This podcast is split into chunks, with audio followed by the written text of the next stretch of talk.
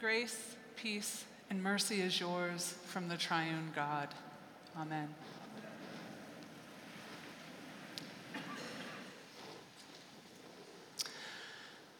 There was um, a little confusion on my end uh, about what the readings were for today. Uh, I worked for several days on this lovely epistle that's assigned for the 18th Sunday of Pentecost, which is that passage from Philippians. It's like, if there's any encouragement in Christ, any consolation from love, any sharing in the Spirit, any compassion and sympathy, make my joy complete. Be of the same mind, having the same love. But apparently, we're celebrating St. Michael's and all angels, and instead, the epistle is war broke out in heaven. Michael and his angels fought against the dragon, and the great dragon was thrown down, that ancient serpent who is called Devil and Satan, the deceiver of the whole world. Which is basically like buying a ticket for Barbie and getting stuck with Oppenheimer. um, and not to mention, the book of Revelation is tricky, to say the least. And it being the last book of the New Testament always feels to me like, like someone's put a spiritual monster truck rally at the end of an opera.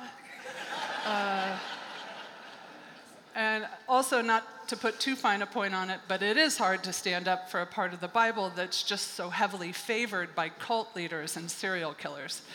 Uh, but here we go. Even so, I promise you, I promise you that there are many, many things to love about Revelation.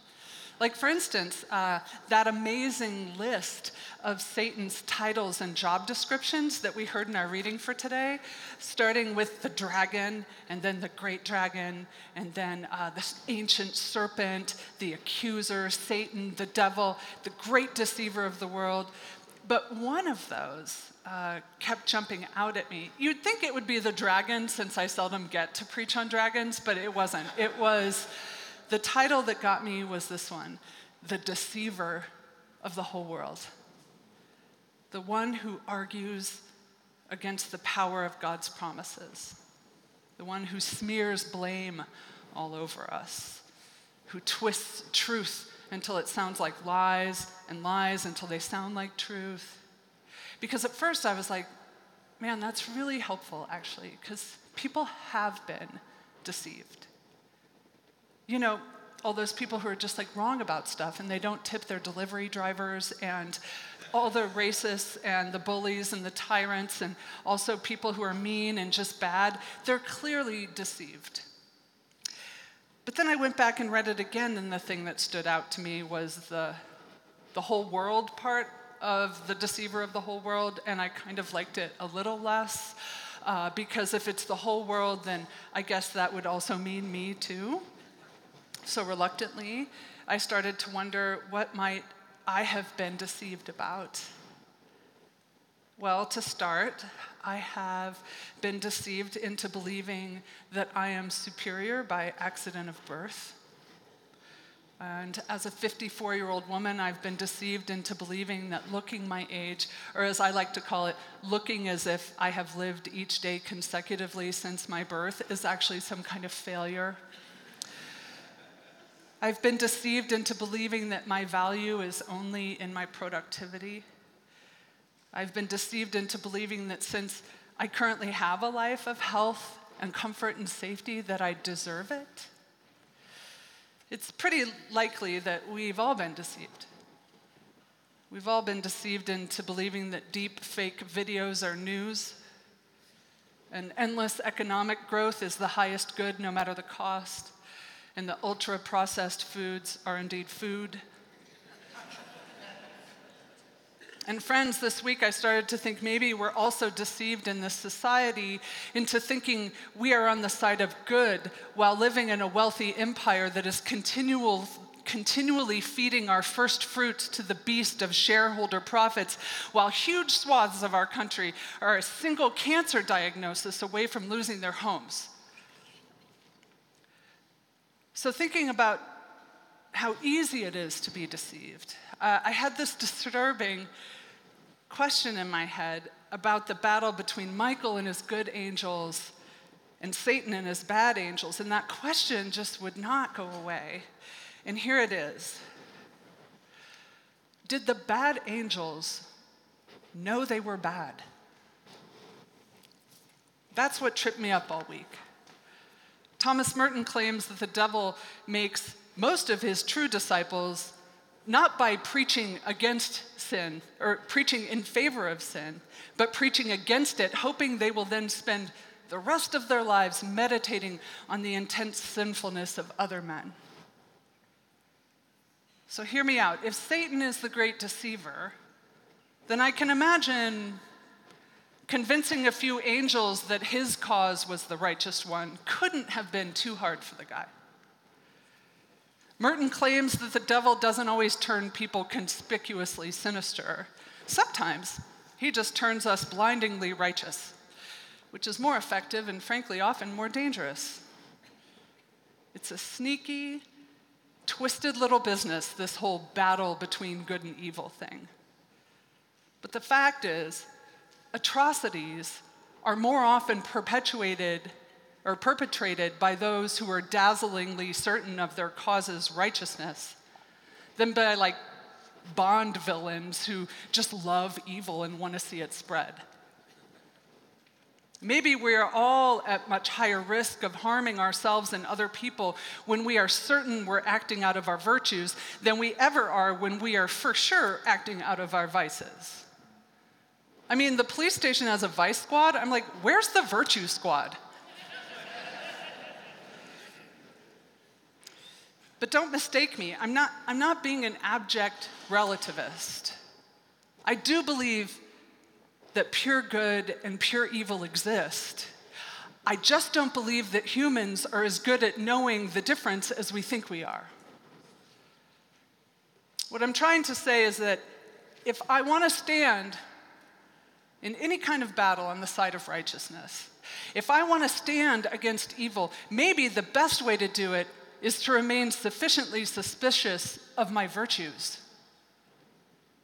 Because, as I wrote in a recent essay about Christian stridency, the opposite of fundamentalism, whether it's religious fundamentalism or political fundamentalism, the opposite isn't atheism or apoliticism. The opposite of fundamentalism is humility. Humility is the only spiritually reliable place to land, and so rarely the first place I go. But on that ground, we do not stand alone. Because Jesus Christ stands there too. Because he is whatever the opposite of the deceiver of the world is. By the way, I asked ChatGPT, what's the opposite of a deceiver? And uh, it was like someone who's truthful, but um, the someone who is truthful of the whole world is kind of clunky. So I'm just going to go with Savior.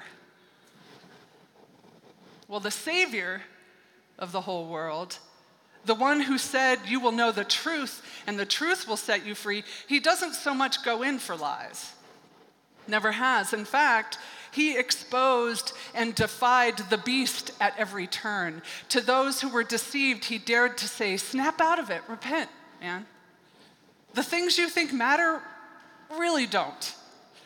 Your ranking systems are meaningless. Your petty concerns about the apparent sinfulness of others don't matter. And at some point soon, Rome itself isn't even going to matter. As a matter of fact, Pontius Pilate, who you think is so scary and powerful, guess what, guys? 2,000 years from now, the only reason anyone will know that guy's name is as a footnote to a carpenter from Nazareth. And all of that, friends, all of that gospel truth that stands while every lie that comes from the mouth of Satan crumbles is exactly what the book of Revelation is saying in a coded way to those who were living under the thumb of the Roman Empire. The book of Revelation tells them and us that dominant powers are not ultimate powers, and that God's terrible mercy will triumph over all deception. And that if evil seems to rage on earth, it is only because it knows it has already lost. And it lost, by the way, to who? It lost to the man of sorrows, the friend of sinners, the one who wouldn't lift a finger to condemn those who hung him on the cross.